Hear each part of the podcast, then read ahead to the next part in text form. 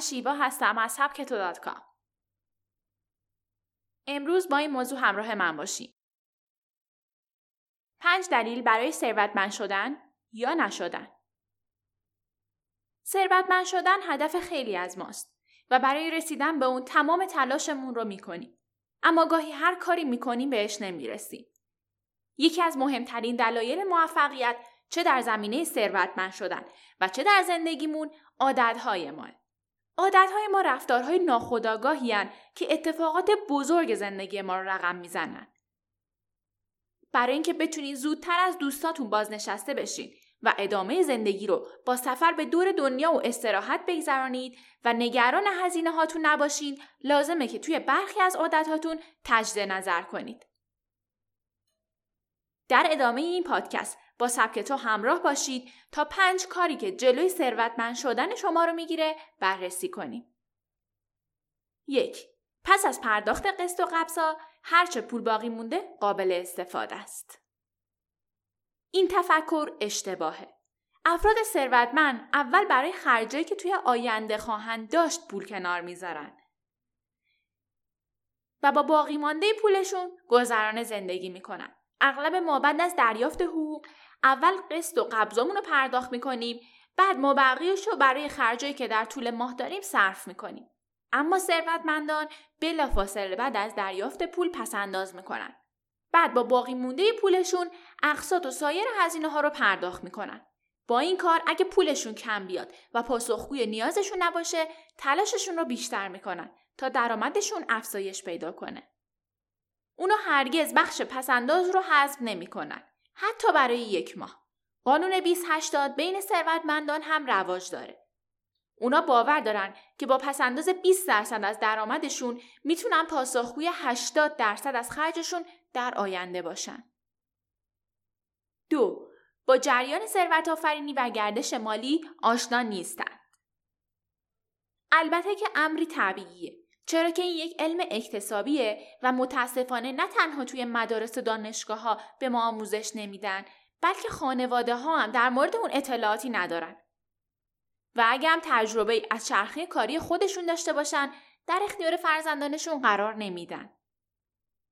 طبق تحقیقاتی که بنیاد ملی مشاوره اعتماد آمریکا در مورد سواد مالی مصرف کننده ها انجام داد، به نتایجی رسید که واقعا شگفت انگیز بود. از بین افراد مصاحبه شده تنها 39 درصد از اونا یعنی دو نفر از هر پنج نفر گفتن که پسنداز دارن و جریان درآمدیشون رو کنترل می‌کنن. و وقتی از اونا در مورد بازنشستگی سوال شد 32 درصد از اونا اعلام کردن که هیچ گونه پسندازی برای آینده خودشون و خانوادهشون ندارن.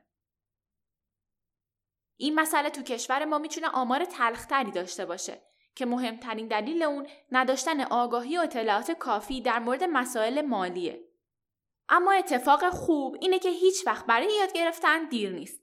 و کتاب های بسیار خوبی در این زمینه وجود داره که می‌تونه تمام اون چه که ما نیاز داریم رو در اختیارمون بذاره. از جمله اونا می‌تونیم به کتاب پدر پولدار پدر بی پول اشاره بکنیم. رابرت کیوساکی یکی از افراد موفق دنیا در زمینه کسب و کار مالیه. کتابای اون به خوبی به ما آموزش میده که چطور مورد درآمدی و زندگیمون رو تغییر بدیم تا پول برای ما کار کنه و ثروتمند شدن رو تجربه کنیم. پدر پولدار پدر بی پول و هوش مالی یکی از مشهورترین کتاب های اونن. خبر خوب اینه که به زودی میکرو کتاب هوش مالی رابرت کیوساکی به صورت میکرو کتاب در سبک تو عرضه میشه و شما می‌تونید در مدت زمانی کوتاه چکیده مفید از مباحث اون رو داشته باشید. 3. پس از فارغ التحصیلی یاد گرفتن رو متوقف کردید.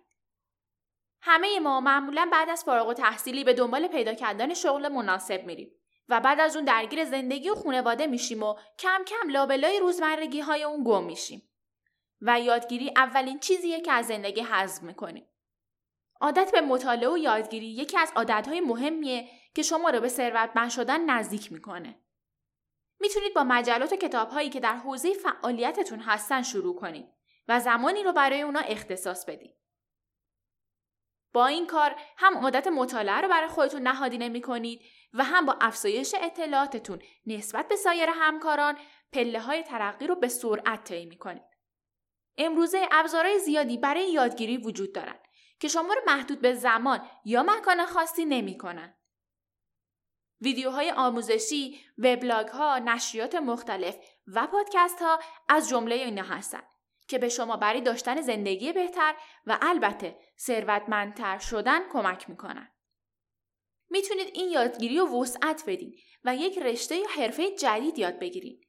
حتی می‌تونه یه رشته دانشگاهی جدید انتخاب کنید. نگران سن و سال و روزمرگی های زندگی نباشید. اگه واقعا چیزی رو بخواین اون رو بدون تحمل سختی زیاد به دست میاری.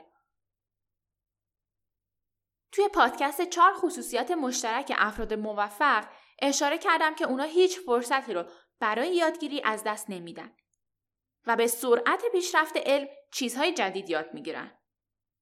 بنجامین فرانکلین مرد بزرگ و همه چیزدان آمریکایی میگه سرمایه هر شخصی باید توی فکر و ذهن اون باشه نه توی جیبش.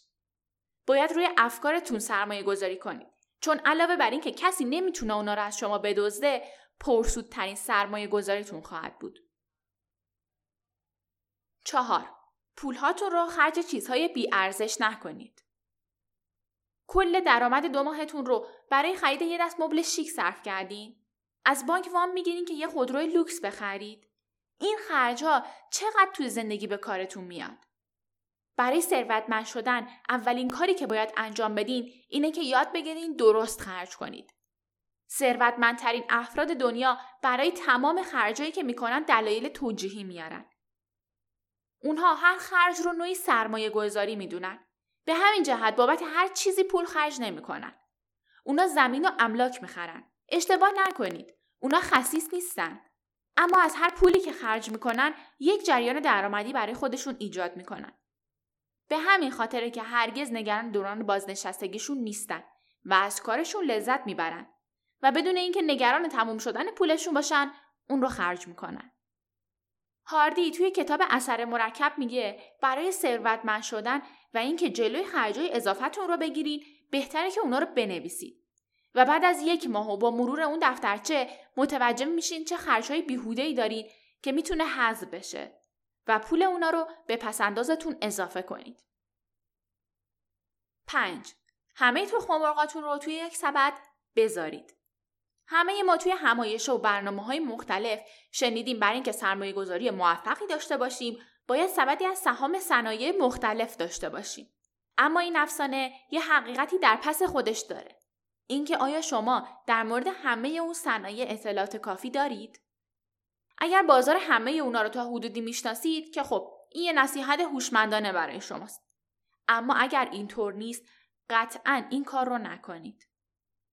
مارک کوبان در این مورد میگه تنوع توی سبد سهام کار آدمهای احمقه.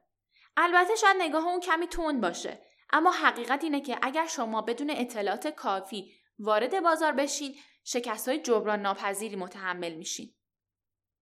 وارن بافت یکی از ثروتمندترین افراد دنیا میگه خطر زمانی برای شما اتفاق میافته که نفهمید چه کاری رو دارید انجام می‌دید.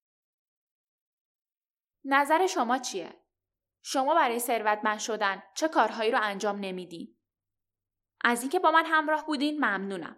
پادکست های سبکتو رو از کانال تلگرام سبکتو کام دانلود کنید.